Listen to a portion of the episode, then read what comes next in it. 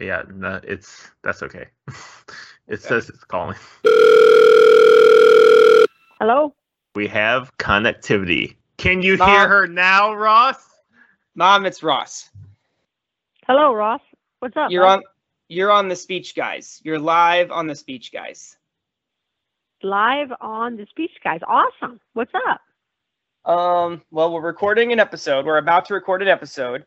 No, And- we Okay. are actively recording you're right, an okay. episode, Patty. We're actively recording an episode. That was Mike.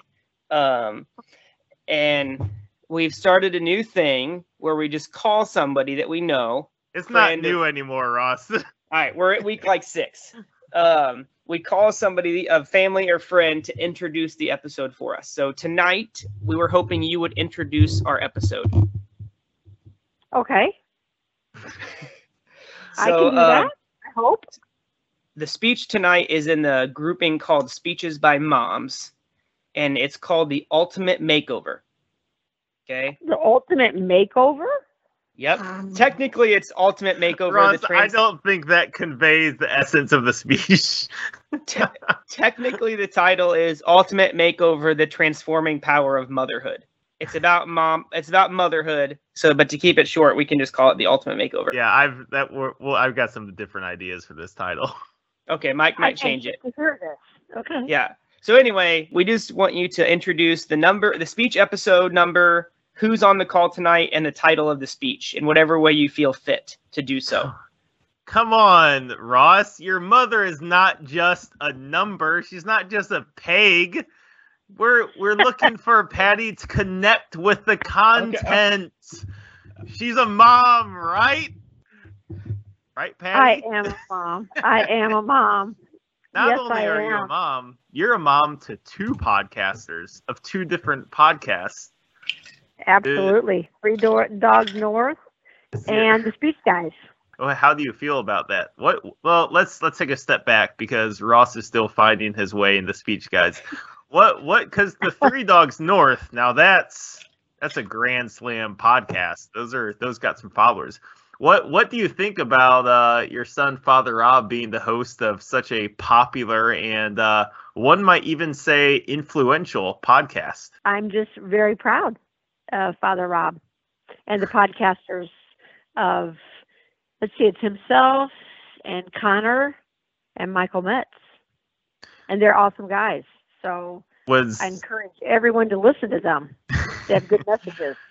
Was there anything you identified in Rob or Ross growing up which would make you say, hmm, yeah, I can see something of a podcaster in them? Actually, podcasting wasn't a thing when they were growing up. you guys Oh. had records, you had phonographs, right? um, yeah, but not really. Um, no, not at all. Okay. So this Yeah. is an interesting thing. So we're talking about speeches by moms, and obviously moms have to take care of people. So we're well, you're probably taking care of dad right now. So Mike, my dad has COVID right now. oh, Mom, dear. how is dad feeling tonight? He is about the same. Very fatigued and a very bad cough. Hmm. But getting through it. You know, we're on day what? Day four, day five of this. So hopefully, hopefully, you know, see some improvement tomorrow. That's what we're hoping for. Yeah. Summer's a bad Yeah. time to have COVID. I had it in January. You know, one one might argue that was a good time if there is a good time to have COVID. Yeah, Mhm. that's it. If there is a good time, I did not realize you had it, Mike. I did. I did. I would say I was a seven out of ten in terms of Oh in golly. terms of sense of well-being. But Okay. you know, just my mom. Uh, speak on the topic of moms. Look, they just connect to the speech episode in so many ways. She uh, she brought me some chicken noodle soup, some blueberries, some Ooh. medicine, which I generally don't like taking. But you know, when you when life gives you lemons, you take medicine. Um, they, things like that. So yeah, my mom was uh, my mom was there Yeah. for me when I had COVID. Which is awesome. Yeah, exactly. Yeah, Mom, I believe you also brought me food when I had COVID last summer. So I think I, I think we did. Yes, I think we did. Yeah. Hey, Ross, we don't need to compete for who has the better mom. I mean, She brought me food twice, Mike. Or Oh, maybe but- three times. Yeah, and ice cream, Mike. I brought ice- okay, everyone calm down here. Let's keep it civil. yeah. Ice cream was a bonus, right, Ross? It was very well appreciated. Um, Yeah. Very much appreciated. Yeah. So, Yes. with that, Patty, people hosting, episode number, and the title Motherhood is Supposed to Be Hard. Okay. I'm going to introduce the speech guys tonight, who are awesome guys. And this is episode 27. And hosting tonight are Ross Johnson, my son, Mike Schaefer, and Matt Schultz will be in soon. And the title is Motherhood is Supposed to Be Hard, but really, motherhood is hard. Nice. I love that touch. Well And done. That is when I say cue the music. Love you, Mom. Love you too, bud. Have a good Thanks. night. Thanks, Patty. Kiss, Appreciate it. from every direction. It will give you eyes, give you hope, it'll give you perspective. I've been back and forth, and yeah, I had my crashes. Goes every direction. when you guys first presented speeches by moms, I kind of was like, eh, I wasn't super excited about it. Um, but then as I started looking into it, grew on me a little bit.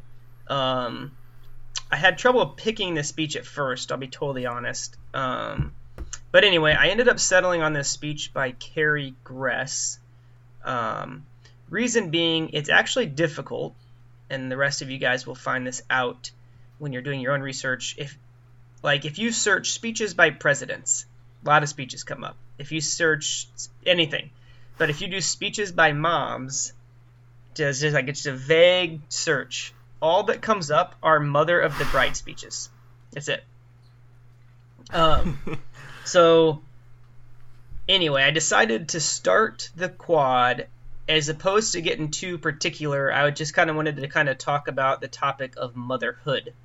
Um, so I really wanted a speech that talked about motherhood, and that was also difficult to find. But anyway, uh, long story short, Carrie Gress is uh, a woman that's written books. I think she has a blog. She gives talks, um, primarily about motherhood. She's very well educated. I think she's got a PhD.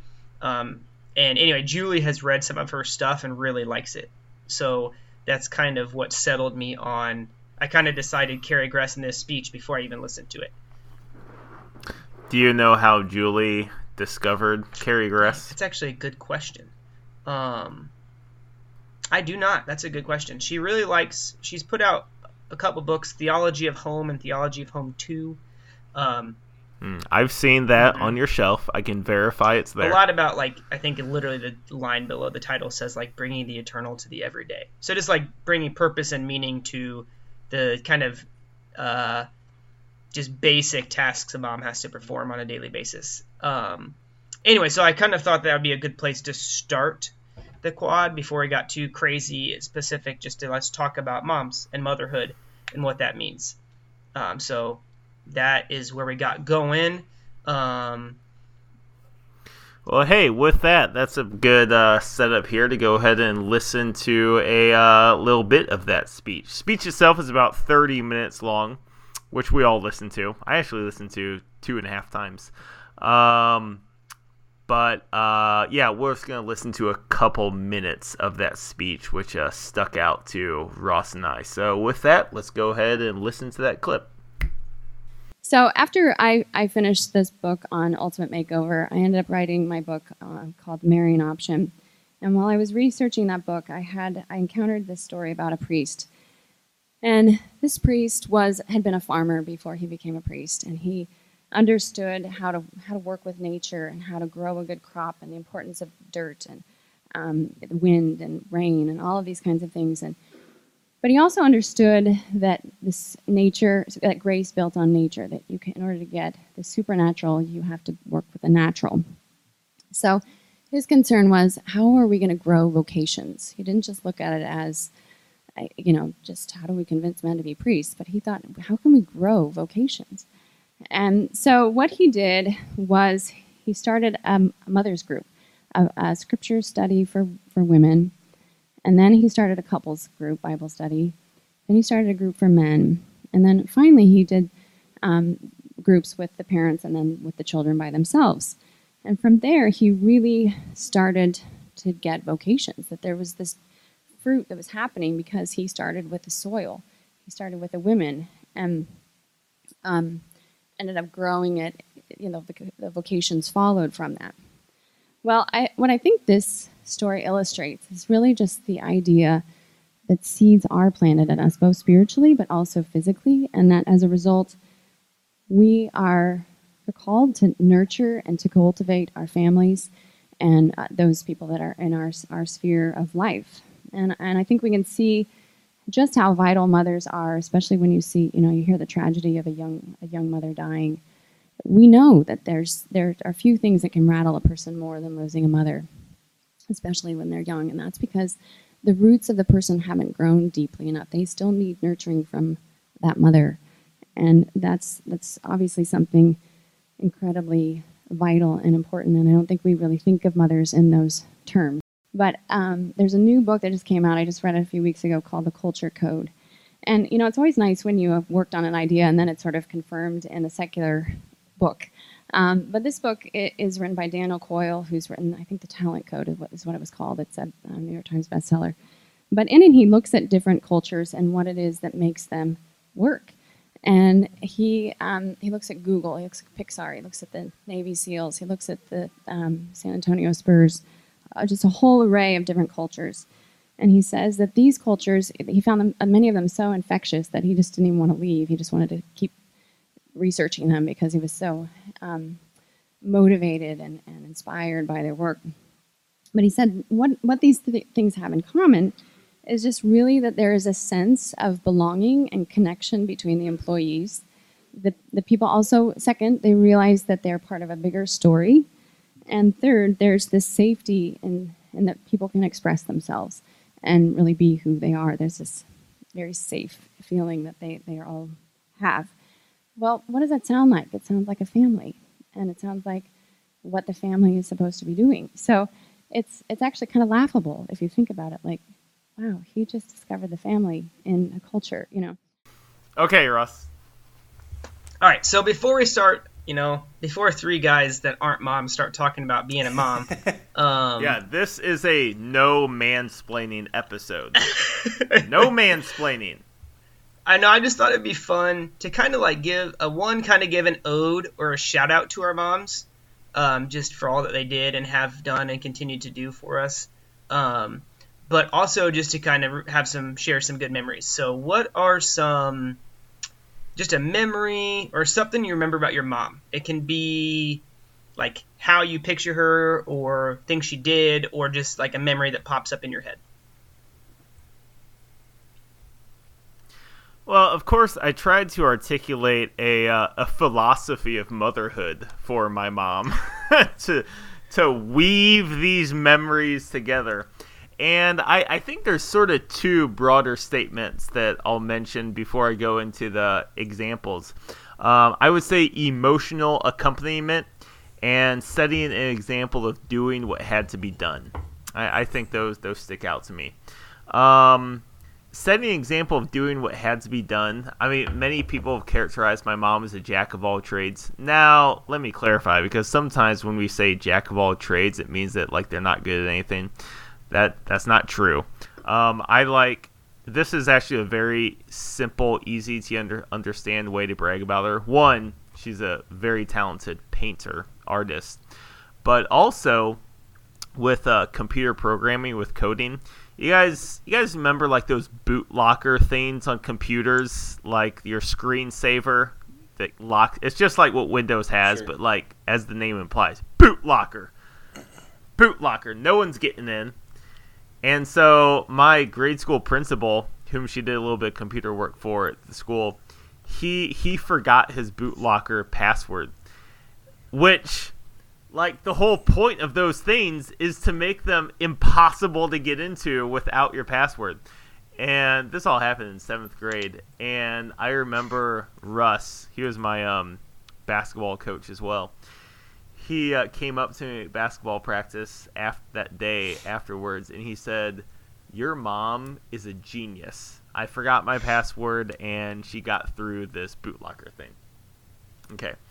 Um, connecting that to a previous point, Jack jacking all trades. I just wanted to qualify the jack of all trades uh, statement there.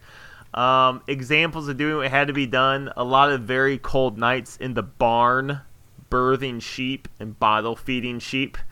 I know that farm life growing up that you guys you guys weren't a part of. You guys were off doing your own thing and elsewhere in Illinois hosting hosting the famous win a fish stand the St. Joe Parish picnic and going to extreme lengths to stock the fish bowls, wading among them, but not limited to, wading through muddy ponds, buying mim- minnows at the bait shop. Am I saying her up for fraud here? I write in parentheses for this note. Last second runs to PetSmart to buy more goldfish. Now, it's like none of these things obviously were being done like exactly to be a mom per se in the same way like you know a good mom makes soup for you when you're sick or something. But there are good examples of taking a tremendous like leadership role in the community in the church community and school community because she and my dad too you know recognize the importance of building up a very rich and contributing um, uh, just culture of service, culture of participation in in the place where he grew up. So so in that particular way, I think she really stood out as a mom. There are other things too, 4-H, being president, cross country meets, things like that. So anyway, that's. I liked your story about how she would run at your cross country meets. Oh really? That I thought was fun. yeah, I liked that. Yeah, I mean, yeah, a lot. She she kind of had a, a cluster. I mean, she she's still friends with them, but a cluster of some of my uh, teammates' moms who, yeah, took uh, supporting us very seriously. She might roll her eyes listening to this, like I didn't run that much. Well, she definitely ran more than uh, a lot of other uh, parents cheering cheering people on. But yeah, Dang. I know this ain't this ain't football, Ross. Moms don't just sit in the stands, clap their hands with their hot cocoa. Mom's gotta stretch out before a cross country meet. Limber up. Matt, any memories of your mom? Um, well, when you, you first, well, I kind of read your list you wrote, Ross, and just kind of got me thinking about. I mean, obviously, every. I mean, not every mom. I mean, a lot of moms do make a lot of sacrifices in the day to day. A couple, like I remember standing out as like, oh, of course moms do this as a kid, but like looking back, it's like, holy smokes, like the patience this woman had. Um, was just incredible. So base there is um, there was a stretch where there was it was Tuesday night. We called it Crazy Tuesday, and it was a night where I had football practice. My sister had dance class. My other sister had something that, like we were driving all across town. And at the time, I was just like, "Oh, this is taking forever. Why doesn't mom drive?" You know, like kind of the normal, like ungrateful child things that you just That light was green, Mom. That light was green. but uh, but yeah, like looking back, like I now that I know where all of those things are and like the actual effort it takes to like do all of that, um, yeah, just holy smokes, just the uh, and just knowing how we behaved at times as kids, um, yeah, just certainly gives a whole new appreciation. Um, not that my my mom did a lot more than drive for us, but I guess the driving the driving things particularly seem to stand out. But uh, I know my junior year, uh, the football coaches decided that afternoon or after school workouts weren't good enough. We needed to go before school.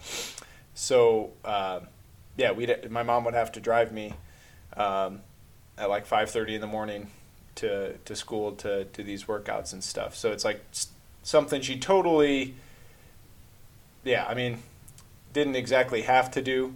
Um, I would have been pretty upset if that were the case because it would have made me look like a even more of a schmuck than I already was on the football team. But uh, but yeah, no, it's like just very supportive on that front. And a memory I thought or I remembered. Uh, actually, Clare and I were talking about this. Uh, this is I'm recording live from her parents' house. Um, but a memory Clare and I, or I just relayed to Clare as we were driving.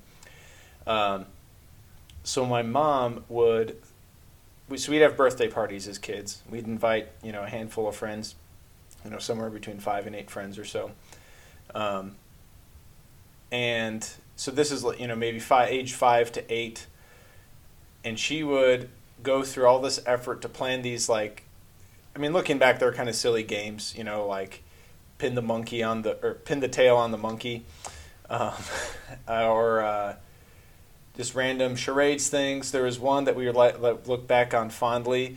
I don't know where the heck she even got this idea from, but she popped a bunch of popcorn, and it was like scattered in this one part of our yard. And the goal was to stuff a sock full of popcorn as fast as you could. Basically, just like Huh, she must have gotten that from like cheap kids games quarterly or something.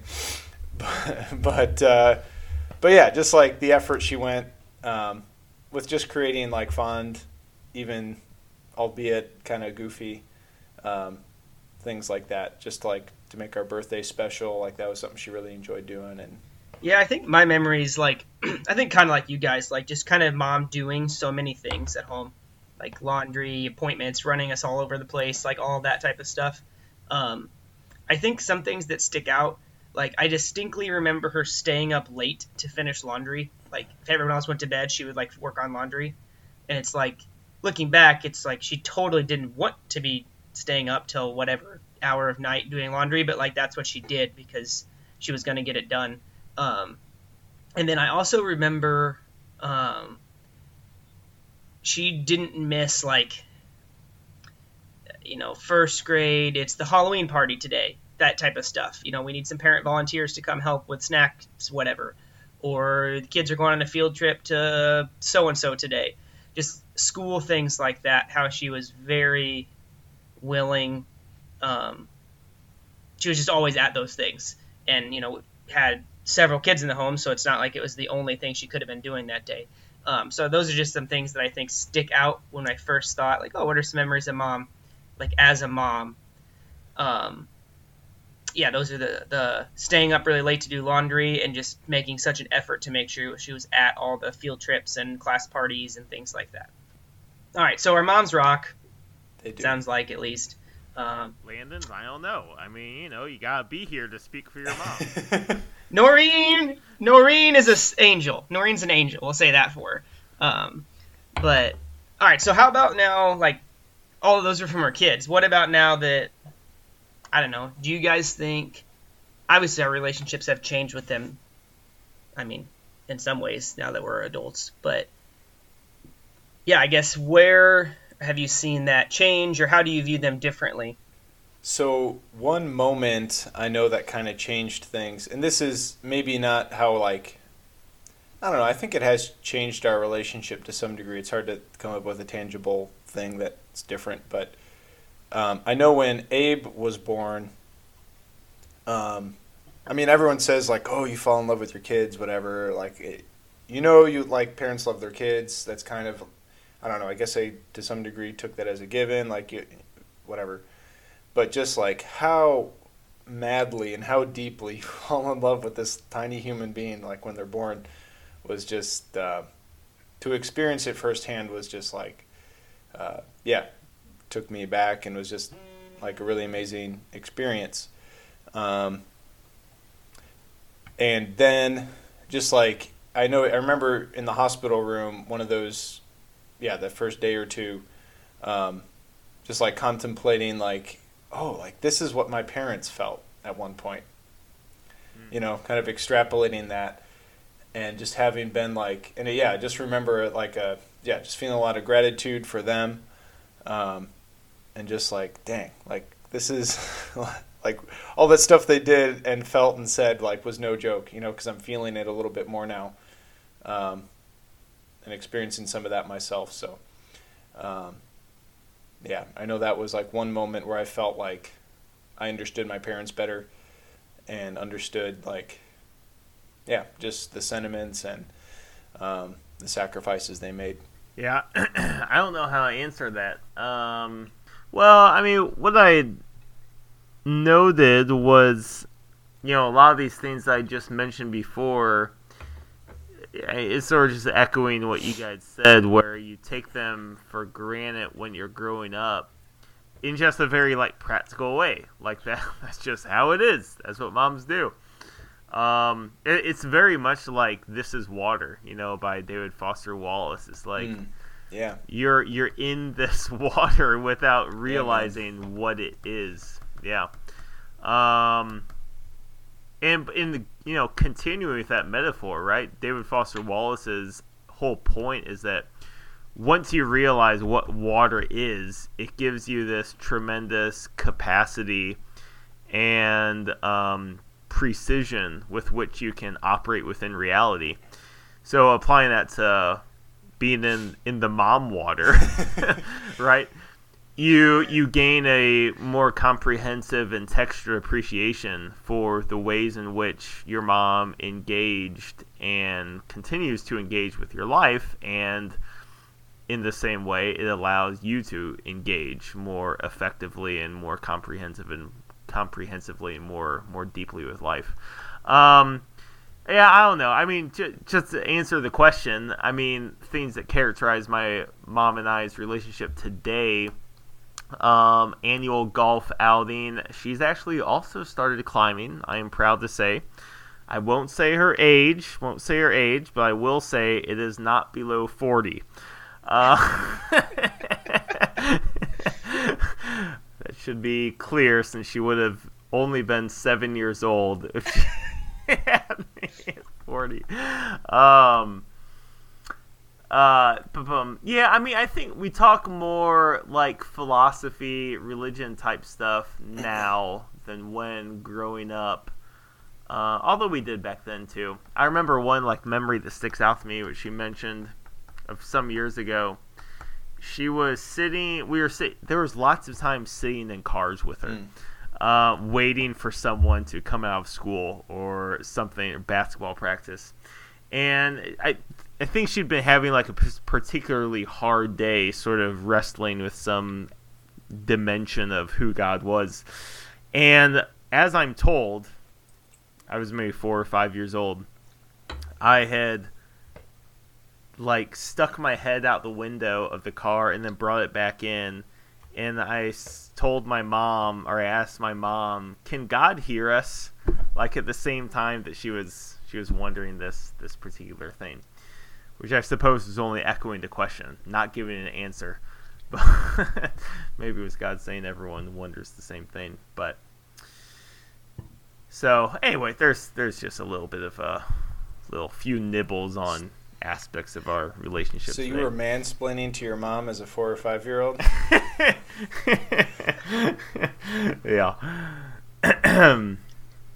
I think something I've noticed is um, with my mom, like I think she really, in a good way, identifies as being a mom. If that makes sense, I think that's really good and it's important and it's a huge part of why um, I think she was is a great mom. Um, and I think it fits well. well. Hopefully, when we talk about the speech later, so one of the things that Carrie Gress talks about in the speech is like motherhood changes you, um, and it I don't know. So I don't. I didn't know my mom before she was mom, obviously. But um, like even now as an adult, I feel like I can still see like yeah, she's still a, a mom. If that makes sense, it's not just something that you do for a time and then it goes away. Um, so just a couple examples. Like I remember when I was in college, um, especially my first couple years, like sh- we would a lot of times, we, or we just bring our laundry home, and mom would do our laundry. And looking back, it was like well, I mean, maybe I was just a super lazy college kid and had the, um, and that was a huge part of it, honestly. But um, in some ways, I don't, I don't want to say she enjoyed it and like it was fun, but, um, and I don't even say this jokingly. Like in some weird way, I think she like liked that. if that sure, sure. sense I'm um, or like maybe a little bit easier, like the other a couple weeks ago, we were out at my parents' house um, on an evening where I had to go to work the next day. So we, we were going to drive home, but we stayed there later than we normally would, and we just put the pajamas on the kids and let them fall asleep on the way home. And mom made a comment like, "Hey Ross, can I make your lunch for tomorrow?" And maybe she was totally just being sacrificial and was like, "I'm gonna hate doing this," but it almost sounded to me like I don't know. It almost sounded like, "Hey Ross, I would like to make your lunch tomorrow," if that makes sense. Um, and I you know I just kind of use those two examples as a point. Like even now, even though I'm a fully functioning adult, like she's still a mom. If that makes sense. So I guess that's supposed to be how our relationship changed was the question. But that's just something that's kind of stuck out to me as an adult that she still really identifies with that and you can see it like with my kids and my nieces and nephews and stuff. She's more than willing to jump in, Mm. you know, and change a diaper or just things like that. Um, so I don't know. That's something that I guess that's not necessarily my relationship with her changing, but something I've seen as an adult is just how much of her is yeah is mom, if that makes sense. So that's um, kind of the best way I can think to articulate that. She's just momming as mom. She's just momming.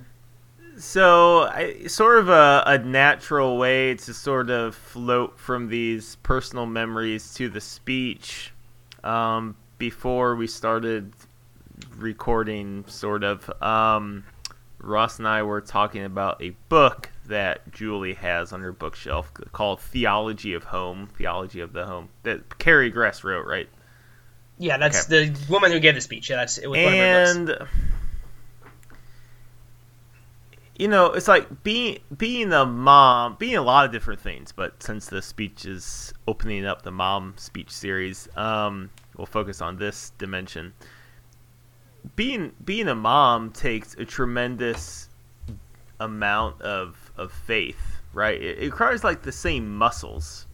And what i mean by that it's it's not like you are at some point convinced through the set of data that being a mom to X number of children in these particular ways is the most important, profound, effective way for you to live out this life, right?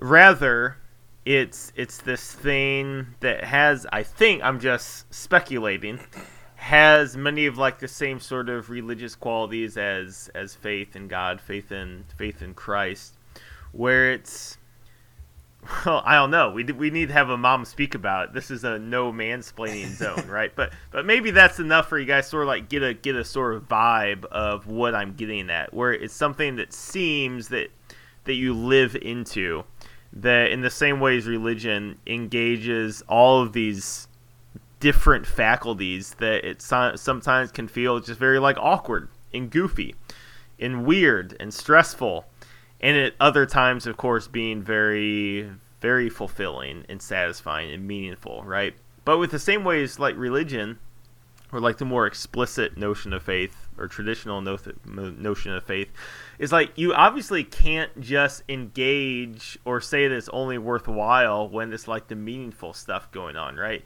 Because you know when Ross is yelling at his mom for folding his underwear north to south instead of south to north, you know, like Patty has to find a way to deal with that in in these very um, profound ways.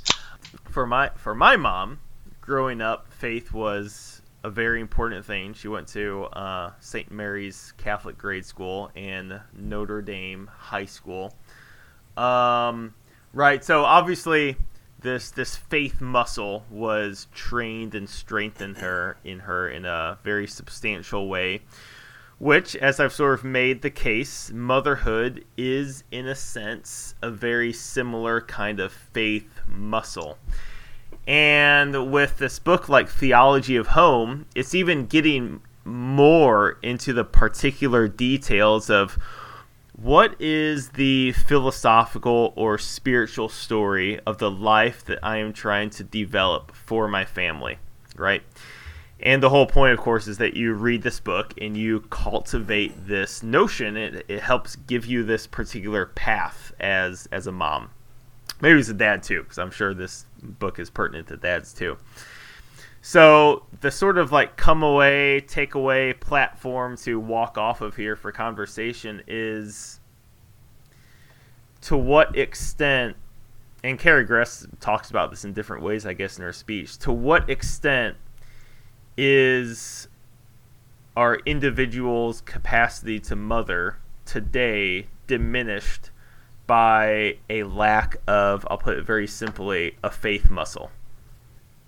And let's just say it's not diminished. Okay, how else is that uh, faith muscle being flexed and trained for mothering? How might it be? How how might your your um, how might someone answer that who isn't necessarily spending a lot of time with faith type stuff? Well, I think like the you made an allusion to like the "This Is Water" speech um, by David Foster Wallace, and I think that might be that analogy, like the "This is water." Um, I know, like one of the things that we talked about with that is like, I think one of our final questions was about like, what's our water, right? What are the what are the Mm, things mm, kind yeah. of around us in our lives that are so present um, that it's easy to see through it and forget about it and not notice like the meaning and significance that's there.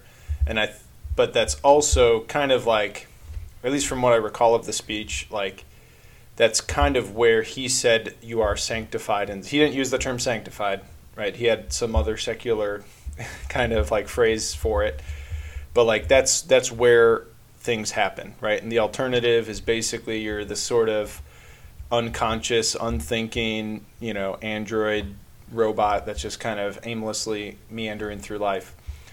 Um, so like how does that I feel like the the faith aspect kind of just highlights um, and just like break calls attention to the water that like often is like motherhood, you know, that drives to and from football or baseball practice, like the laundry late at night, you know, the the lunches in the morning and things like that. Um, all of the kind of myriad of seemingly petty ways that like you know bring a lot of meaning, you know, and, and that uh, Carrie Gress kind of alluded to in her speech. Um, but yeah, I mean, I know that my mom certainly like would talk about faith as like essential to her motherhood and essential to, um, yeah, just to her living that out, and like, cause that is where she's sanctified, you know. That is like, I mean, her being a mother is like crucial to, yeah, the vow that she made when she got married, and like the vow that she essentially promised just by like birthing a child and and you know that sort of stuff. Like all right like god has put this person in my care. You know i'm a steward of this soul for however long you know? Um i guess i kind of got lost in terms of like the specific question. Um That's but, all right. Um, but yeah i mean i feel I like well, that- I'll I'll re I'll, I'll re articulate Yeah. briefly just for Ross's sake and whatever extent for your sake. Just, but being I think being a good mom, one could argue requires a certain mm-hmm. amount of faith, and so as faith becomes a less in the traditional sense a less relevant relevant factor in society. What does that mean for motherhood Sure. in the future? yeah So I'll say two things. So my first one is to kind of say like I feel like to kind of sh- see more to how they're similar is it's easy to see how just life I don't know, I not that I'm trying to be all wise, but like as I've aged, which I'm not that old yet, like it's just something I've realized is just how hard life is and how it's not picture perfect dreamy all the time like you think it will be when you're, you know, in college. Um, and I think it's easy to let just the difficulties, or not even the difficulties, but the busy, the busyness, I think, and that type of thing distract you from seeing like the meaning or the how where faith is in your life or where God is working in your life, and then it's kind of the same similar, and the fact that those same things make it hard to see. I think sometimes what is so important about motherhood. So, like, I guess to try to connect them better, it's it's easy when you get. I'll be honest. Like even as a religious person. Like it's easy to if you get really busy and you've got a lot going on to kind of quote unquote forget about God for a little bit. And then when you don't think about him, thinking about him, it's easy to fall into the well, where's God working in my life? Why isn't he helping me? Blah blah blah. Um, but then I feel like if you're in a little bit better place and not frustrated, you know, maybe a little bit more at peace, at a time like that, it's a little bit easier to kind of look back and then see, oh, that's where God is working my life. So I don't know if that's an absolute rule or not. I'd have to think about that more. But I kind of think motherhood is the same in the sense of when you're kind of quote unquote in the dirty, you know, doing the work, it's probably very easy to forget how important it is what you're doing. Um, and maybe, maybe I don't want to take back everything I said f- five minutes ago about how mom likes doing things for me, but it's very like just seeing Julie be a mom, like it's not always fun, and you don't always want to do the things that you're asked to do. Um, and you do them anyway, and that's probably part of why it is sanctifying. Um, but and I think that's part of what Carrie Gress is talking about when she talks about how motherhood changes you and it brings virtues out of you that otherwise wouldn't be there. Um, and I think in some ways faith does kind of a similar thing, um, or you know, a belief in God or trying to live a certain life or something like that. How would it be impacted to try to get to your question a little bit? Like, how is maybe less faith in the traditional sense? Um, how is that going to impact motherhood? I think faith in a very strong way. Most religions, I think, would argue very strongly for the importance of motherhood. Um, you know, um, I did not look this up, so but I mean, I mean, if you just want to look up what re, what type, what groups of people on some sort of religious lines have the most kids, I bet you'd find mostly religious people. Um, and I think that faith does show the value of motherhood. So without that, I don't want to speak to it too much because I haven't looked into the numbers, but I would I wouldn't be shocked if you just find that. You have what kind of effect does it have? I think you just see less motherhood, if that makes sense. Fewer kids, more people choose not to have kids, things like that. Yeah, and I think I mean I know Ross, you posted like fertility rate data, and um, you taste you posted like the U.S. numbers. I posted like some of the worldwide numbers, and yeah, I mean there is a lot, a lot less motherhood.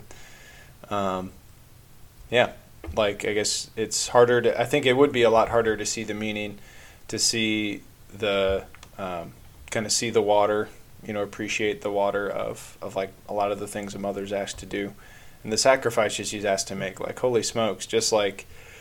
Um, just seeing Clare go through what she went through just with pregnancy and labor, like that alone, like you know, like all right, I'm never gonna not listen to you again. You know, it was like a, a, a sentiment I had at that moment, you know, or shortly thereafter. And, um, and just like the attachment and like just her experience parenting is like totally different than mine. Not because of like accidental things, just like I think they're very much tied to her being a mother. And I'm sure you have like experiences with this too, Ross. But like Clare will sense when something's wrong and she'll just like act on it, like before I'm even aware. Mm um, can you can you give an example of that? well, so Clare was always like a fairly sound sleeper. Um, we were both very sound sleepers, but like Abe's born, he'll wake up three or two, three times a night, and I'll have no idea because Clare's just like on it. She like the second she hears his his voice or something's wrong, like she just kind of steps in and like knows what to do. Like I'm not trying to be a, a, lazy husband. It's not like I hear him at night and ignore him. I just straight up don't hear him because Clare always does, you know? Yeah. Um, and I don't know, like maybe she's, I mean, yeah, maybe she's a lighter sleeper. Maybe there are other explanations for that.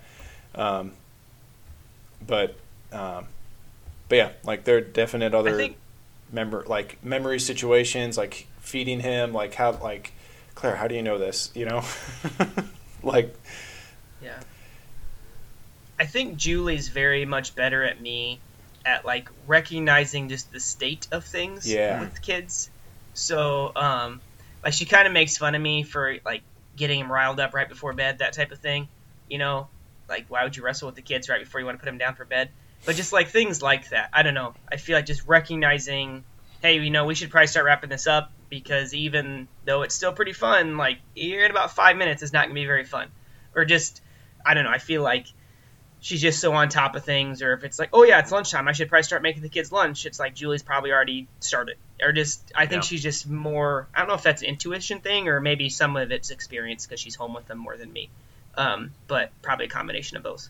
Um, but I think there's just things like that she seems to be good at and better at than me.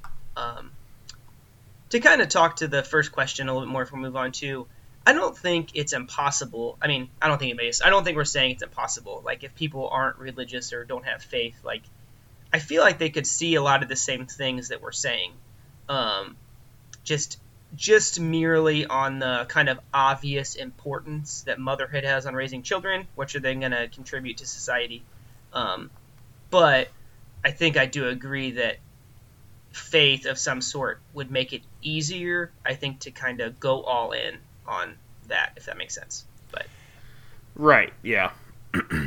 yeah. I mean, just to briefly uh, tidy up that thought. I mean, as we sort of discussed in other podcast episodes, I mean, faith faith never disappears in society. Um, well, let me put a different spin on it. Uh, I think faith either becomes faith in something else or it just becomes inert. Um, I think that we tend to think in our modern world that it's it's it's transformed into reason in most people. Um, and I I certainly don't. Th- I I can see case circumstances where someone might think that were the case, but um, yeah. Anyway, that's just to tidy up that point a little bit. But yes, we are not saying that atheists cannot be great moms. but we are saying that mm, being the we should I- make that the t- we should make that the title and see how many clicks. Yeah, it there we go. Just go straight provocateur. the idea of being a mom relies one might say on a significant amount of faith and being a religious person is kind of flexing that faith muscle which might be helpful so Yeah. Okay. Well, and yeah, then I would. I mean, there's such a deep and um, like thorough framework with which to think through the th- like the parts of motherhood that are unsavory. You know, like the suffering aspect. Like, Mm. yeah, faith actually tries to answer the question of like suffering and why that's the case. You know. so that that's a good point to spin off on the the title of this episode that came from uh, Carrie Gress's speech. Um, oh, Matt also wrote it down as your first one. Uh, her quote somewhat early on: "Motherhood is supposed to be hard." And briefly, it's like, well, I mean, everything. There's a lot to be said for everything supposed to be hard, but in like different ways, right? Um, you know, it just is like is a thought experiment. There, there is like a lot of power in that idea. Like how much, how much resist internal resistance do we create for anything? In this case, motherhood or fatherhood, more relevant to us. Uh, God willing, for one of us. Um, how much internal resistance do we create when we expect or maybe just want a little bit too much for something to be easy. So, in a, a good, I think a good example of that, you know, going back to running as we so often do, right? If you're, you know, if you're getting set up to run a, just one mile or something, and the idea is to do the very best that you can. You are not going to do the best that you can if you do not believe going into this time mile that it's supposed to be hard, right? If you have this idea, well, yeah, I mean, I'm, gonna- I'm to do this mile because you know it's, it's something people do, and la la la. It's like, no, you're you're not to be able to run well. You're not to be able to be invested in the experience, and when you know 47 seconds into this time mile, when things start to hurt really bad, you're just gonna back off and you're you know you're just gonna sort of mosey on through through the event um, so yeah really articulating very specifically very explicitly the idea that motherhood is supposed to be hard the way carrie gress expressed it i think was a, a substantial thing, a striking thing that I don't feel like we hear about a lot today. Like just, and you know, that's not even to say like you have to become a uh, a full um, full on conservative to believe that motherhood is hard. But like I I get the vibe like some journalists on NPR like if someone said that they'd be like, "Oh no. Oh no. I'm not voting for Trump." and maybe that's a little unfair. Maybe as I dig through my brain, like I can imagine little bits that sort of point in that general direction, but I feel like I feel like we could hear more of that sort of thing. Yeah, I think kind of the idea. I mean, I think you kind of got at it a little bit, like your running example, which got me a little fired up. I was kind of thinking how fast could I get a mile done, um, but um, just the idea that I think a lot of times meaningful things are difficult, um, and I don't know. I'm picturing something extreme like Band of Brothers or something, right? They went through just the most extreme of circumstances and obviously came out changed. Um, and I think in some instances, when you go through difficult things, it challenges you and it you know forces you to become better. I think motherhood is such a particular way because I think, I mean, a lot of reasons. I mean, I think it literally affects every part of a woman. It affects their body. Mm. It affects their mind it sucks your time, it sucks your mental energy, it sucks your resources. Um, you lose sleep. You don't look the same after you have a kid. I mean, it just it affects every part of who you are, if that makes sense.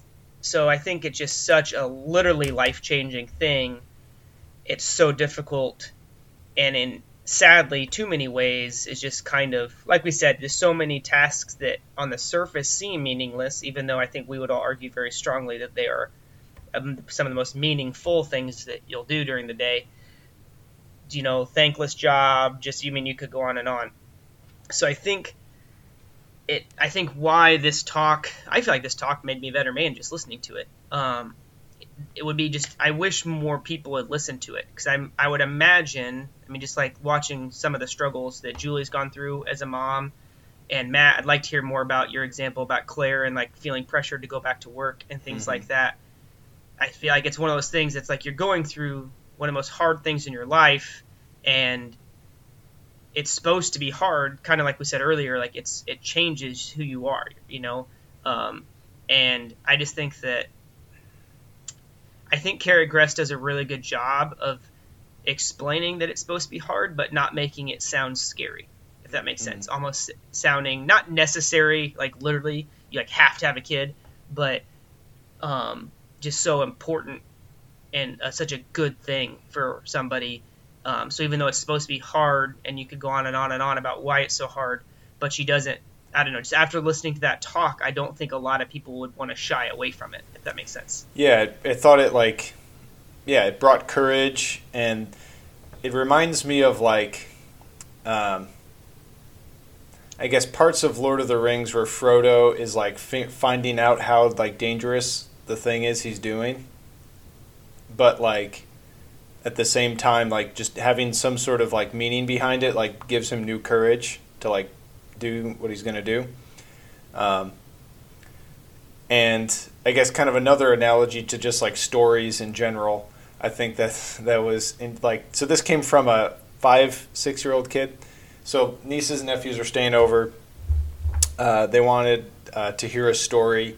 Um, I didn't want to get out a bunch of books and turn lights on and rile them up. So um, I just was tell- made up a story, right? So I started telling the story about a picnic. I guess it, my, it's one that my dad said that he would tell us, and it was just this very nice picnic story, like where nothing really crazy happened, and like so I started telling this, and got maybe I don't know partway through, and then uh, so my nephew Isaac um, says, "Wait, is anything bad gonna happen?" like just cuts up. Basically this story's boring. What the heck's going on? So at that point i was like yeah just give me a second. So then i made up some part about a bird you know stealing the picnic lunch and dad made a lasso and rode the bird around you know all this like crazy stuff right? Um, so i feel like it's something that's kind of innate in us that like we do know that bad things need to happen in order for life to be meaningful and interesting, you know, or things need to be hard. Yeah. Um, even as like a kid, you know, like that's a boring story. Nothing bad happened, you know. Um, like there's no villains, there's no battles, there's no love stories, you know, where your heart's almost broken, you know. Um, but yeah, it's kind of a, I thought a pleasant That's example of like what you guys are saying about things supposing to be hard. I just looked at it. I mean, this is actually a quote from the speech. Carrie Gress said, "You can't become virtuous without being challenged," um, and yeah, I just yeah, just I think we all we all know that that's true, and it's just cool to see it kind of in this kind of different context than maybe three guys would maybe think about it. Um, I think something which I I don't want to I said I, was I don't want to take Matt's Mhm. thought about like the work thing, but I think something that's interesting too, um, just about motherhood and just how it's viewed today. Maybe I definitely think there is a it's like a pressure on women to work in some ways, um, and trying to think how to articulate this well because I'm not trying to speak negatively about anybody, but like so my wife for example, she grew up her mom worked as well as the dad as a two you know two income household. Her mom was successful. She was a manager at a company. Um, and then Julie, she went to University of Illinois, got a degree, in engineering, which is a very you know reputable, a, a good degree from a good school. Um, went out her first job, she made more money than I did, and then she quit to stay home with the kids when we got married and had kids. And it's I just think that's interesting because I feel like even she um, maybe falls in the temptation a little bit. Like you know, is it worthwhile what I'm doing? Because I gave up. You know, she could have been working a job making well over a hundred thousand dollars. You know, and it's just like I think there's a little bit of a I think she knows it's not true, but like just that temptation comes, you know, am I wasting that? You know, staying home with the kids. And I think something that Carrie Gress does well and at least I mean, the book Theology of Home is like showing how no, like what she's doing is so meaningful. And that's not to say that you can't work because I mean I think she even said it in one of the Q and A questions. Like some interesting research has come out that like the happiest women are those who have kids and do something outside the home or something like that. But um, I just think that in today's world that's an easy temptation to fall into, and I think I'm sure that that's hard to deal with. You know, just so many, so many different. You're getting told so many things as a woman. I guess that that was probably hard to deal with. Ross, was it discussed that you would stay at home with the kids? Or that no one would stay at home with the kids? Or anything in between? We never really discussed it. I mean, I would be okay with it, honestly. Julie's always said she wanted to stay home when they're little, which in some ways just makes sense from a practical standpoint because we knew we wanted to have quite a few kids, and like when they're breastfeeding and stuff, that's just. Like, not that you can't pump and all that stuff, but like in some ways it's easier, I guess, um, for her to do it. And then we knew we were gonna have multiple kids, um, so it was kind of an easy like, yeah, that just kind of makes sense. So no, we never have discussed it seriously. I think I would be open to it though if we felt like that was best. Um, I have a good, I have a friend who that's what they do. The wife, his wife works and he stays home with the kids. Matt, on that same Mhm. question? Yeah, I guess for for Clare and I, I mean, she was like, she was very willing to do that. Um, one, I think her job in the emergency department um, is a very stressful one, and like, there is no way you could work full time in an emergency department. I don't think. Well, I mean, there is a way. I know people do it, um, but like that would just be a very very big challenge. Like pumping in a like an emergency department is uh, yeah, would be a monumental task, I, I would think. Um, just like the stress you're dealing with, like your employer is supposed to make time and set aside a space for that, but like, how do you do that in an emergency department when someone's like bleeding, you know, bleeding out and like, oh, well, we actually need a body here. Like, you need to, you know, like you can't actually do this right now. Um, it's not like they're going to give her fewer patients, you know, so it's it's a, an unfortunate situation on that regard um, just the reality of what she would have had to deal with. Um, and she was, yeah, it, I think for us it was obvious I was making more money than she was. Um, anyway, so like financially it made sense as well. um, and like Ross said, just like a lot of the practicalities, breastfeeding, things like that. Um, so yeah, I mean, it, for us, it was a I think a fairly easy, straightforward decision. Um, but initially, like our plan was for Clare to go back to like one shift a week, um, and her department was they needed people, um, and she was in a good position to negotiate that. Um, so she was able to get like a one shift a week uh, position made for her in, in the emergency department. Um, and um, but yeah, just as like Abe was getting older, he wasn't eating great. Um, there are just a few other stressors um, regarding that that like Clare didn't really want to risk like him not growing and developing well um, by like just messing with the schedule and the feeding and pumping like and all that. Um, so she just decided to like base yeah basically stop working for now. Um, so Clare's been at home full time with Abe uh, since he was born, and um, yeah, and but the thing like I know Ross, you kind of asked about this a little bit earlier, um, and that's definitely been something Clare has struggled with. Like not to share too many of the details, like of what we've discussed and stuff, but I know she has had a lot of like frustration with. Um, just feeling undervalued and you know people kind of ask her with the assumption oh when are you going back to work like oh when you you know oh, how's work going since it, you know, like people just kind of assume, you know, uh, that that's going to happen. That like, oh, of course you're working. You're a nurse. You've got a degree. Like, isn't that what everyone does? You know, and um, yeah, I think I mean even Clare, someone who's like deeply faithful, deeply values family, someone who like I know has read Carrie Gress books, you know, and has listened to Carrie Gress talks.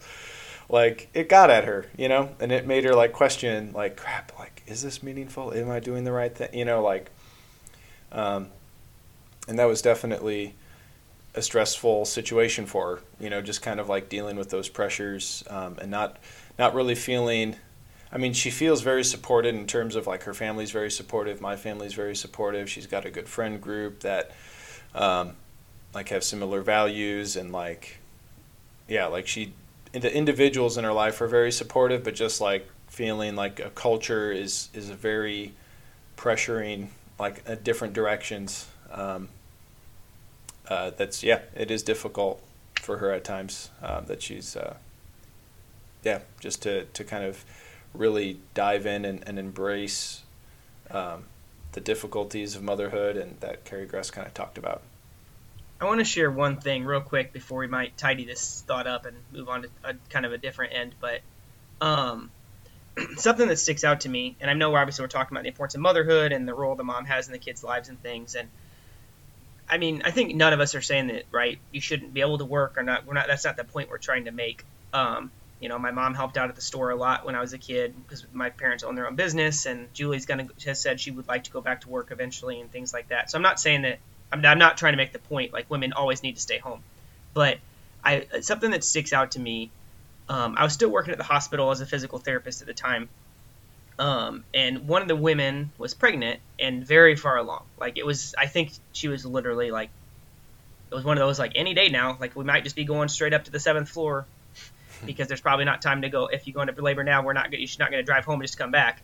Um, and she was working though because our company, I mean, you get the 12 weeks off that you know the federal law requires, but like you didn't get paid while you were off. So women at my work would always take PTO.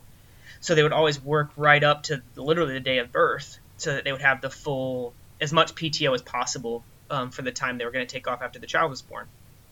And I remember she was so miserable because it's a manual job. I mean, you're going up and down stairs all day, carrying walkers all day, getting patients out of bed. And I mean, she was nine months pregnant and she was so miserable. She was in the doc, she was in the um, office trying to do her notes at the end of the day. She had a wet towel wrapped around her neck, so her shirt was just drenched, and she was just like pouring sweat. Mm. And I remember thinking, I literally almost walked up to her and said, like, "Go home." Like, I don't care what like gets said today, but like, this is not what's best for women. If this mm. is what we're making you go through, is to the point where you have a cold towel around your neck and you're like suffering just trying to get through the day. Like, go home, you are going through more than I can ever imagine just being nine months pregnant. So like go home, put your feet up. There's nothing wrong with that. and I wanted so bad to go tell her that, and I didn't, obviously, but um, it just kind of hit me like, man, this this just doesn't seem right. Yeah, and it's kind of this like I feel like a lot of the motherhood stuff kind of cuts across party lines in a lot of ways, and uh, like both parties will call the other party hypocrites about like with things regarding motherhood and just other political issues surrounding that. Like, which this isn't like a political podcast or not. I don't want to like get into specifics with that, but I feel like the capitalism touting people um, and the um, just the I guess the less uh, family oriented people seem to, or like aspects of both parties seem to have won out. You know what I mean? like the word like the least supportive of motherhood aspects of both parties, I guess, seem to have won out. Insofar as like um, femininity is not valued in its truest sense, um, and like motherhood isn't valued or, or devalued, um, and kind of separated from a lot of like traditional marital values, like on the left, and then also like um, just women are reduced to like their working labor capital performing capabilities by the right. You know, I think it's easiest to like critique maybe the right wing folks on this front because like as much as like they tout family values and supporting families and all this sort of stuff like yeah like the whole like unfettered capitalism side of things like is not good for moms. you know, like to just like this the situation you pointed out, Ross, um, and like I think capitalism does um, is like sexist in in a lot of regards. In that, like if you reduce people to their like wage earning abilities, or you reduce people to their capital building abilities, like yeah, just the sheer fact that women give birth like is going to put them at a disadvantage, and like they're either going to have to suffer with towels around their necks or they're going to have to um, not get paid as much or not like be as productive. And you know if in like this kind of raw brute productivity measuring world like they're going to get they're going to have to pay for that in one way or another you know? And it's sad. Um, it's sad that like you've got yeah both sides i think pressuring moms or and, and like devaluing different aspects of motherhood and overvaluing um, just other specs other aspects of human life in a way that um, yeah I think is a recipe for for just a lot of like unhappy women. Because I mean like Car- Carrie Gress I think pushes back like really well in this speech about a lot of um, yeah I think she pushes back I think more explicitly on like a lot of the left wing concepts of motherhood or, or devaluing motherhood. Um, and this sort of like feminist i'm not just a mom i can do what i want you know? And i feel like that marries well into like the more right wing like capitalist approach you know? Where it's like yeah you can do what you want. You can make us a lot of money and that's it you know? And not like like ross said not value the mother as such. Um,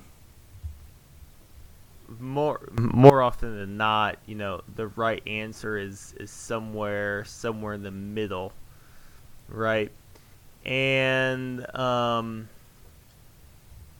with yeah, okay, so you know, I I've mentioned before with you guys, um, and have have shared it substantially by now and and uh, and such, um, but but the story for young adults, saying uh, nine, late nine to um, early mid fourteen year old girls. Um, the story, uh, fictional story called Mel and Grady, about a girl and her dog. Um, and what I try, what I try to capture in this story, is how a young girl might go about identifying these things within her, namely strength and elegance. And how does one go, how's a young girl go about identifying that, cultivating, and cultivating a vision for development for that towards towards the future, right? And go go ahead and throw in autonomy in there too, just to connect my thought better to Matt's. Right, where where full autonomy of the woman is like the the left ideal, if you will, and full full strength of the woman is in a certain way the the conservative ideal. Right. It's like finding finding the the objective and true and good middle of that is the most. I mean that that's that's the most challenging thing thing of anything, right? Because it's really really simple to always believe the extreme about whatever thing that there is. It's like the the only like how do you go about how do you go about finding that right middle? I mean, this the story of Mel and Grady, you know, the way that I see it, it's it's this artistic contribution towards finding that middle, right? Because because art, I like to think, has some sort of way of observing all of these different ways and of all of these different things that one observes in the world and expressing a particular story that people can latch onto and say, "Oh yeah, my my life is like that, and I'm going to go about living in this way that's sort of like that in order to get to this point."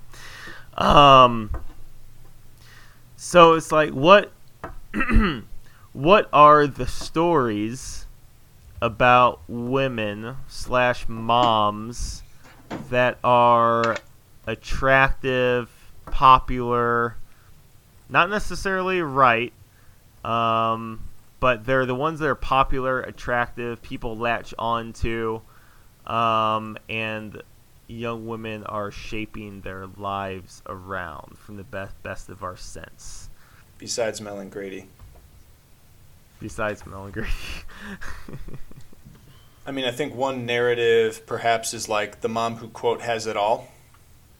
Might be like one extreme. So like working mom, um, either has a part time, if not full time job, but still like does a lot for the kids and like does that sort of stuff. I think that might be like one narrative, so to speak, that's out there. Um, I think a lot of folks. I mean, there's also like, I think the often like mischaracterized like stay at home mom would be the other end of that spectrum. Um, if you want to like have a narrative, I, like are are you asking more for like specific like characters in art? Um, yeah, I'm looking okay. more for specifics. I mean, what you got is fine, but yeah, specifics if you can think yeah. of one. I don't really watch movies or TV, so. I mean, I think we can all picture like the stereotypes. Like, there's the you know conservative mom that has six kids and they're all super well behaved and she has them in church and then there's the hardworking mom that has a one or maybe two kids and you know works a full-time job and is super busy at work and that type of thing. So i think there's a lot of like stereotypes out there um, which i don't think is fair and i think most people would recognize that if you asked them. Something that hit me a little bit i don't know if this perfectly answers your question but um, i remembered something. I just looked up the quote and i don't have i have not read the full text of this, so President Macron is welcome to come on if he mm-hmm. wants to explain himself further. Um, but the president of France, there's a quote that said, um, "Educated women don't have big families, or lots of kids, one or the other." I guess I can't say quote if I don't have it in front of me, but um, it's one or the other. And the there was like a Facebook meme when Amy Coney Barrett was about to be um, oh, nominated for the Supreme Court that said, "Watch me," because she's got like seven kids and she's a Supreme Court justice. Um, so I just that kind of struck me a little bit, and obviously like Amy Coney Barrett's very present in the news right now after Roe v. Wade just got overturned, um, and a lot of people love her and a lot of people hate her. Um, I like her. I think she gets a lot of slack she shouldn't take. I but... I saw her at mass a couple weeks ago. I went to mass with her. Really? her where fam- at? At South Bend. Oh her yeah, fam- her family was very well behaved. They sat in the middle not in the front or the back, just like a good American. so anyway, but I like that kind of hit me a little bit. Like he presented at least the stereotype. I was saying that's sure. what I was trying to say. Like when that quote, "Educated women don't have big families or lots of kids," whichever it said. Um, and then she though is the opposite stereotype of that. It's like, watch me. I've got seven kids and I'm a Supreme Court justice, and I have a law degree. and all this stuff. Um, so I don't know. Like that's the first thing that came to mind is like, well, she is definitely one of the narratives is that, and I'm sure she wouldn't say this, but like at least on the surface, literally has it all together. Um, in terms of yes, I have a big family and lots of kids, and my I'm you know going to church with them, and I'm also working an incredibly demanding job.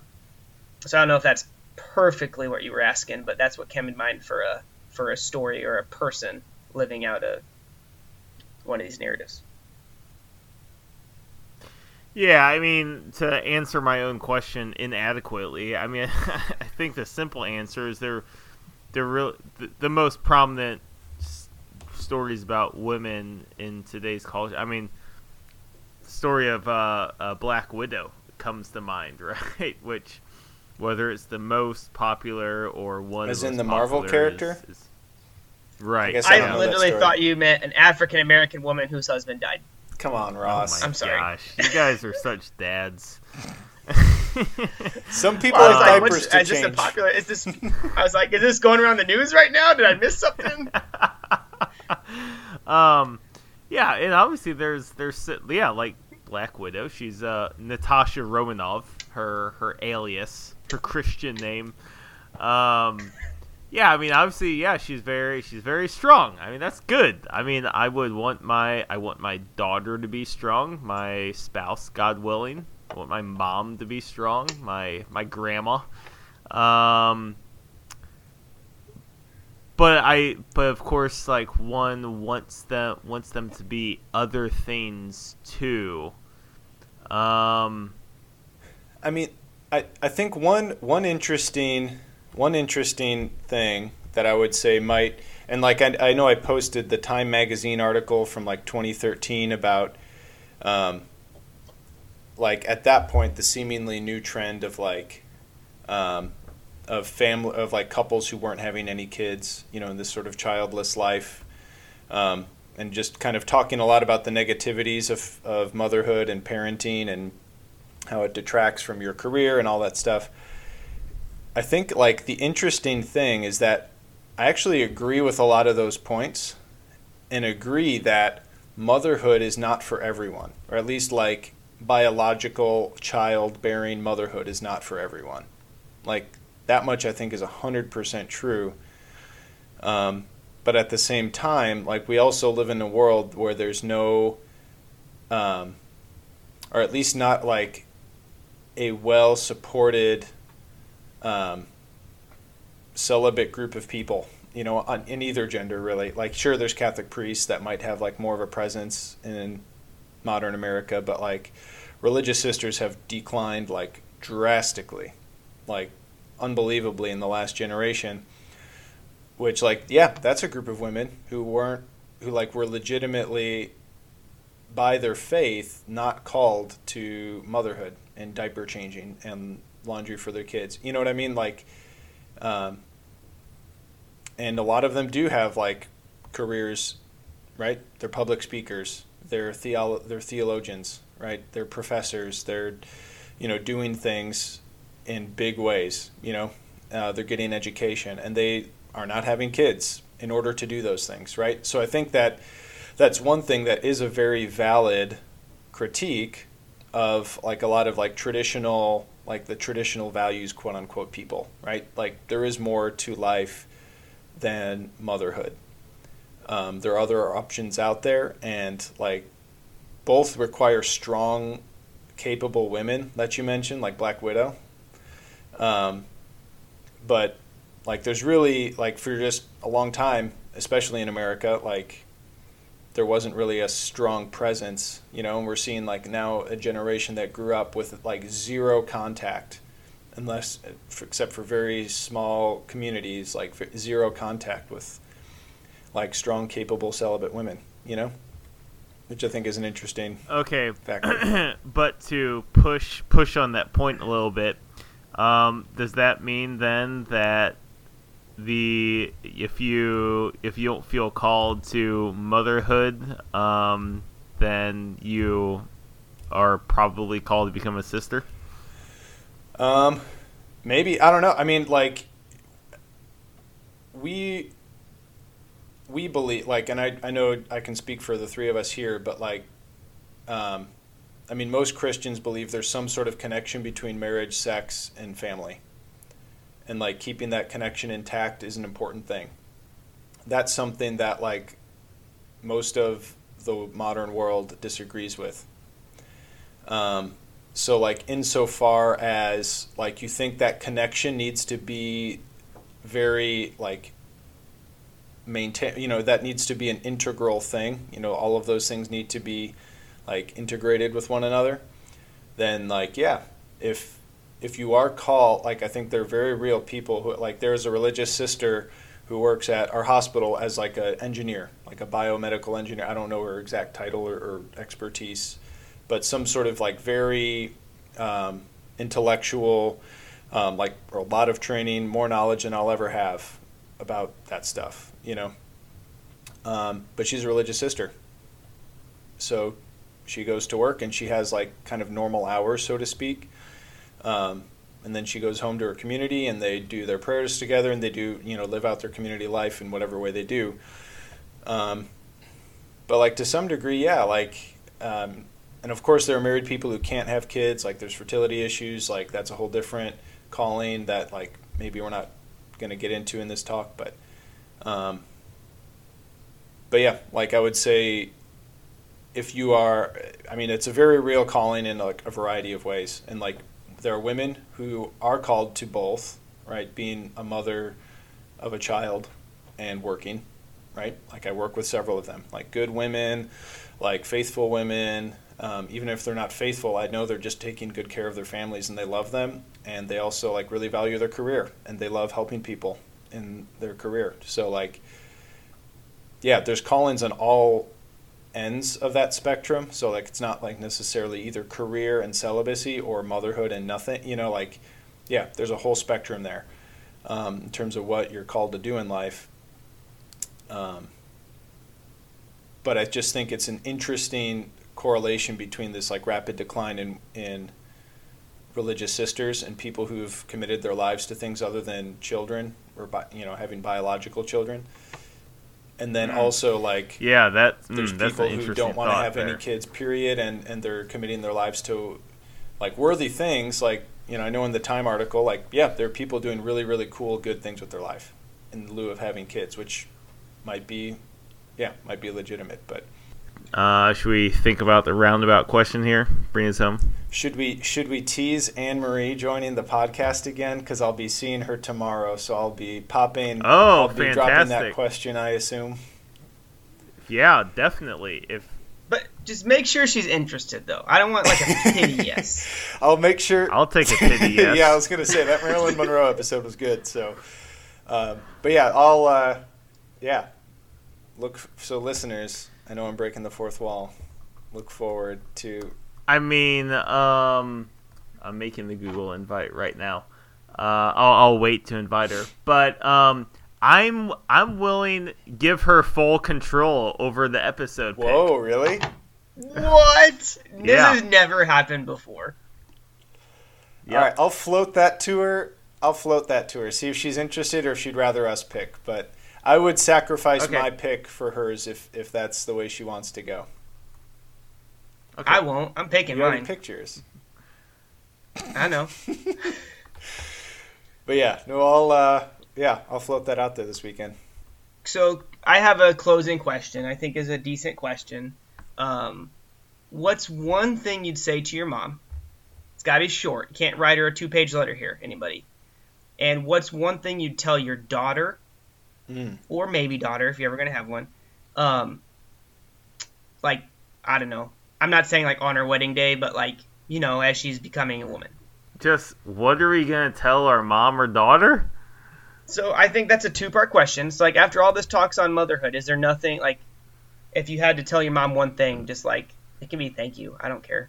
Like, do you have anything you'd tell your Let's mom? keep it to one sentence, just to make it a definite thing, you know? Because otherwise, you yeah, I don't know. So I mean, what I got from my daughter, I mean, sort of just reiterating what I was riffing on with Mel and Grady, but I I could see it as being like um a really quick snippet, you know, that I don't know, might be every day before she heads out the door. You know, just how like Notre Dame football players I've seen, they slap the the sign as they walk out to the game. Um, but saying to my daughter something like or exactly like, "Be strong, be elegant." Hmm. I like Oh. that. Hmm. I like Hmm. that. I like that. It's probably on a the sh- T-shirt Oh, somewhere. never what was that? I said it's probably on a T-shirt somewhere. It's like a picture of a unicorn or something. I doubt it, but let's just check. Be strong. Um. Nope. I hope it. The closest Okay. thing to it: be strong and courageous. Totally different. that probably didn't sell any shirts. I actually really like that. I think I would Dang. say Oh, thank you. I'd be like that. I gave no thought to this question because it just popped into my head like ten seconds ago. Um, I think if I had one thing to say to my mom, I mean, I think I would just say thank you and I'm sorry I didn't say thank you more. Um, yeah, I think that would be it. I do have a daughter, and I do actually try to think about like the father of the bride speech already.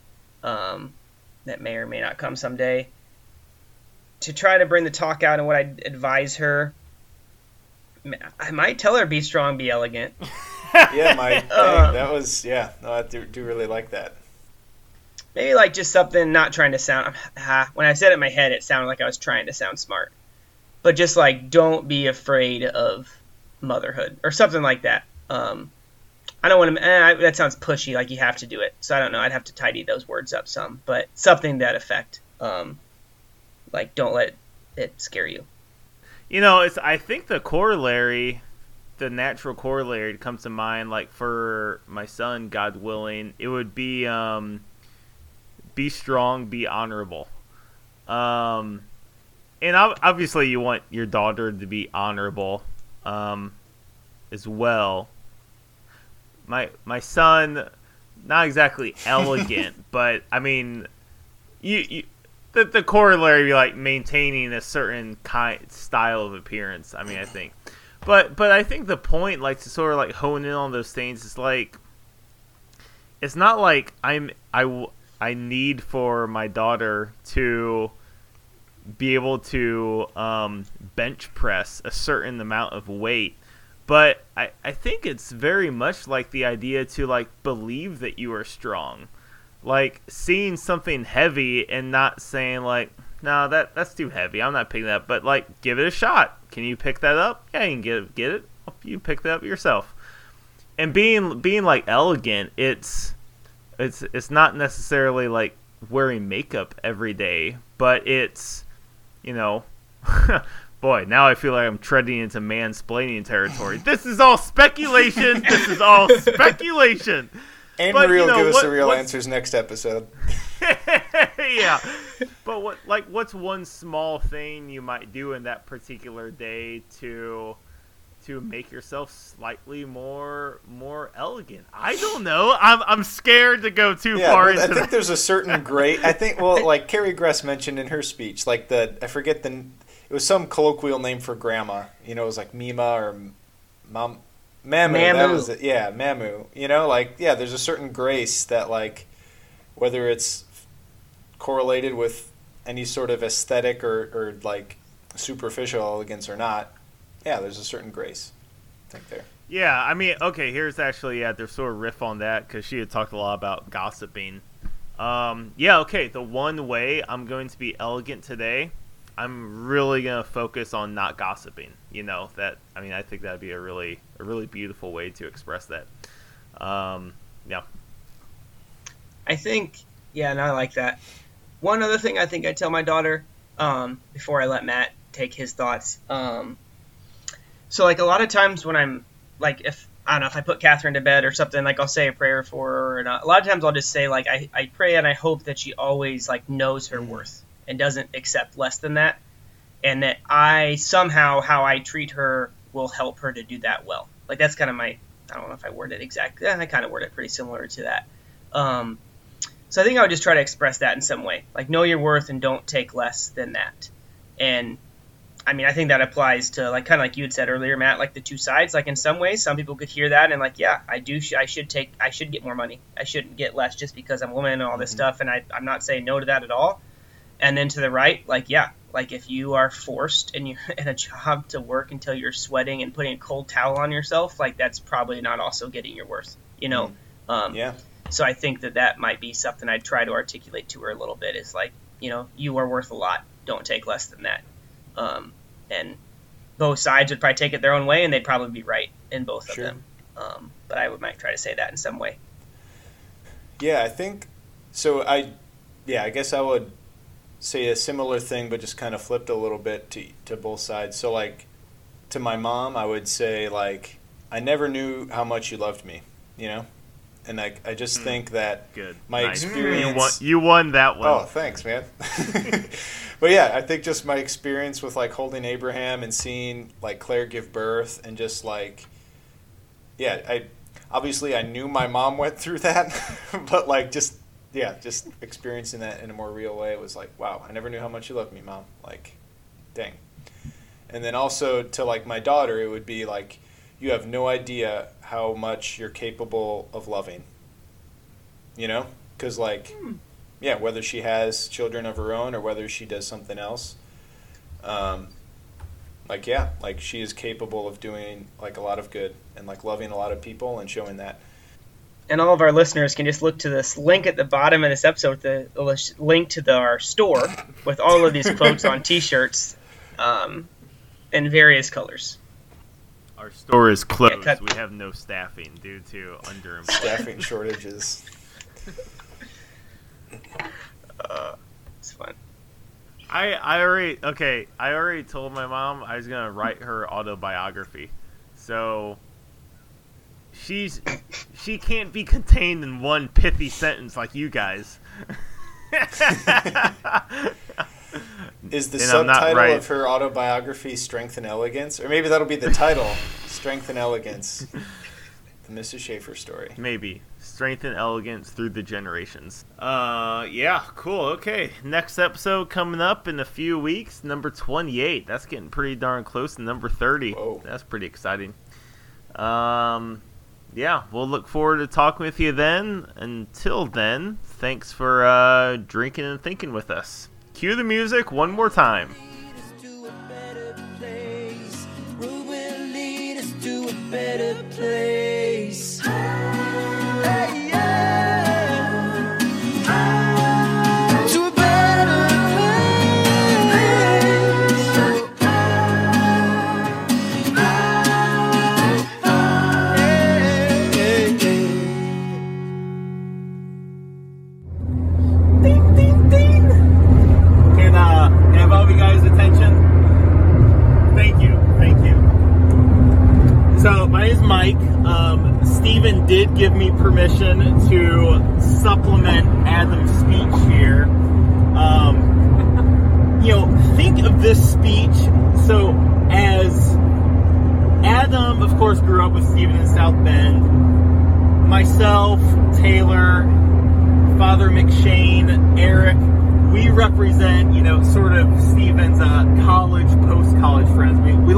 ourselves the Dinklings. If any of you guys are familiar with uh, Tolkien, C.S. Lewis, um, they called themselves the Inklings, you know, because of their literary uh, Catholic thought. So if we can, if we can be sort of like them, you know, that that's sort of what we're going for in our friendship there.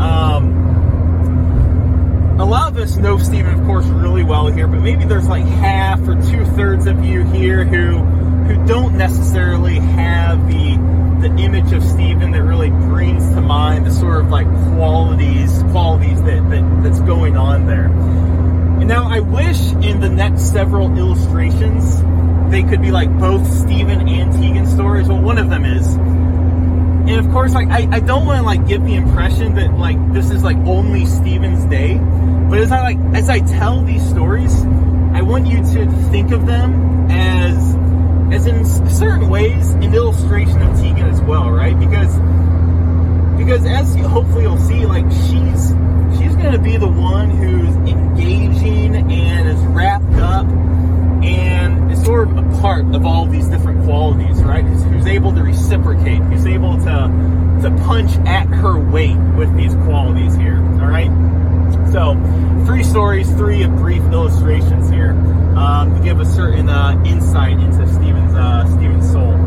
Uh, the first is speaks into Stephen's humor, his uh, sort of like dry humor. When we were in college, his first year, I was his RA on our floor, so one year older, and many some of you guys know I'm, I'm sort of a cheap person, and when I left for college, I just like grabbed whatever towels were in our bathroom, and one of them happened to be this towel that looked sort of like a towel that maybe was used for Moses in his baby blanket. It had like this this sort of color scheme that sort of looked like Israelite-ish, and its proportions really just did not match my body. So I showed a lot of hip walking down the hallway uh, on our dorm. And Stephen recounted how um, that this was the baby blanket used for Moses, right? Just that really dry, witty humor that many of us have grown to love and appreciate about him. The second illustration, image uh, from Stephen's life that maybe not many of you are familiar with or have seen uh, was during Biking for Babies.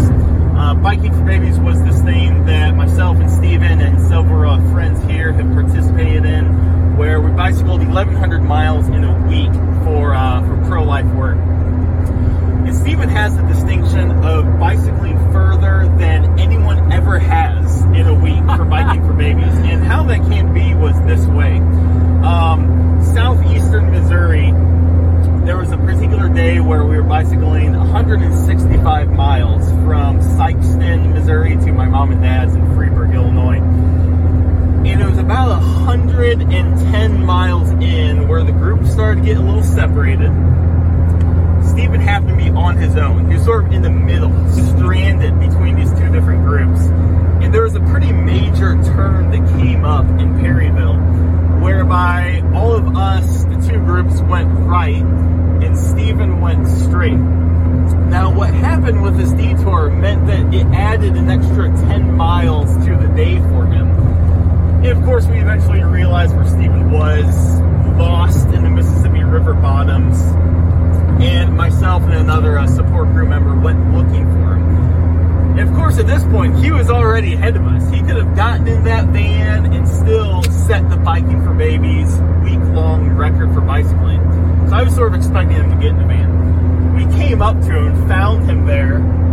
He had like these Bob Vila safety glasses for cycling that year. Came up to him in his Bob Vila glasses. Said, Stephen, are you ready to get in the van? We'll, we'll jog up to, uh, back up to with the crew. He says, he says, no, going to keep going. Going to bike the rest of the way up to Chester with you guys. So he did. He ended up bicycling 175 miles that day, 1,110 miles for the whole trip.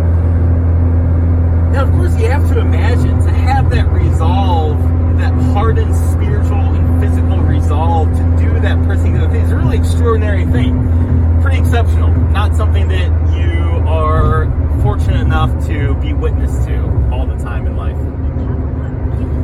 The third point is in regards to his thoughtfulness.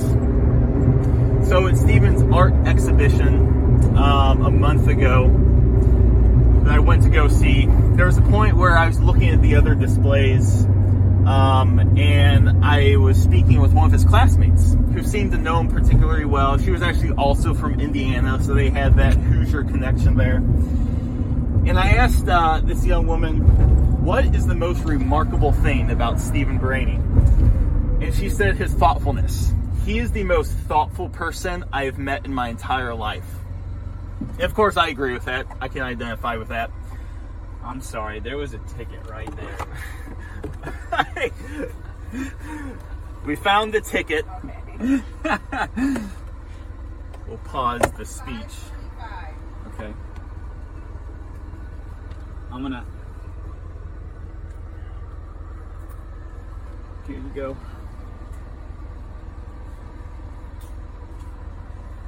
You need a receipt? No. Okay. Thank you. Yep. Have a nice day.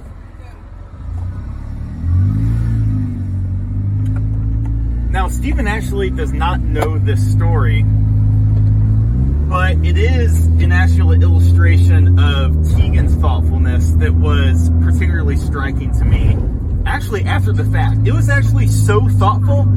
It was more thoughtful than my own thoughts about myself. So, my birthday this past December, I was with Stephen and Teagan and a couple of other friends, and we were discussing, you know, what activity we should do next for fun. And we, I think we were deciding between some type of board game or maybe going out. And Stephen, in his very like logical way, he sort of like convinced me, you know, we should actually stay here and play this board game. And that sounded like a good idea. I'm like, oh yeah, yeah, that's sort of a good thought. And Teagan had, had like the clarity of like mind and heart to like stop and say, oh Mike, what do you want to do? And it was like, I said something like, well, well, I guess I actually do sort of want to go out later. And again, it was this, it was this way of like speaking into something that she saw there that in that moment Stephen did not quite see. And even like I didn't, being able to see this kind of simple desire of my heart to, to go out for a couple of beers with friends on my birthday, right? It's rare that you see two people who perform at such a high level in the spiritual life and the life of virtue. And of course, right now, we see so much this need for two people to come together and become greater than the parts they are.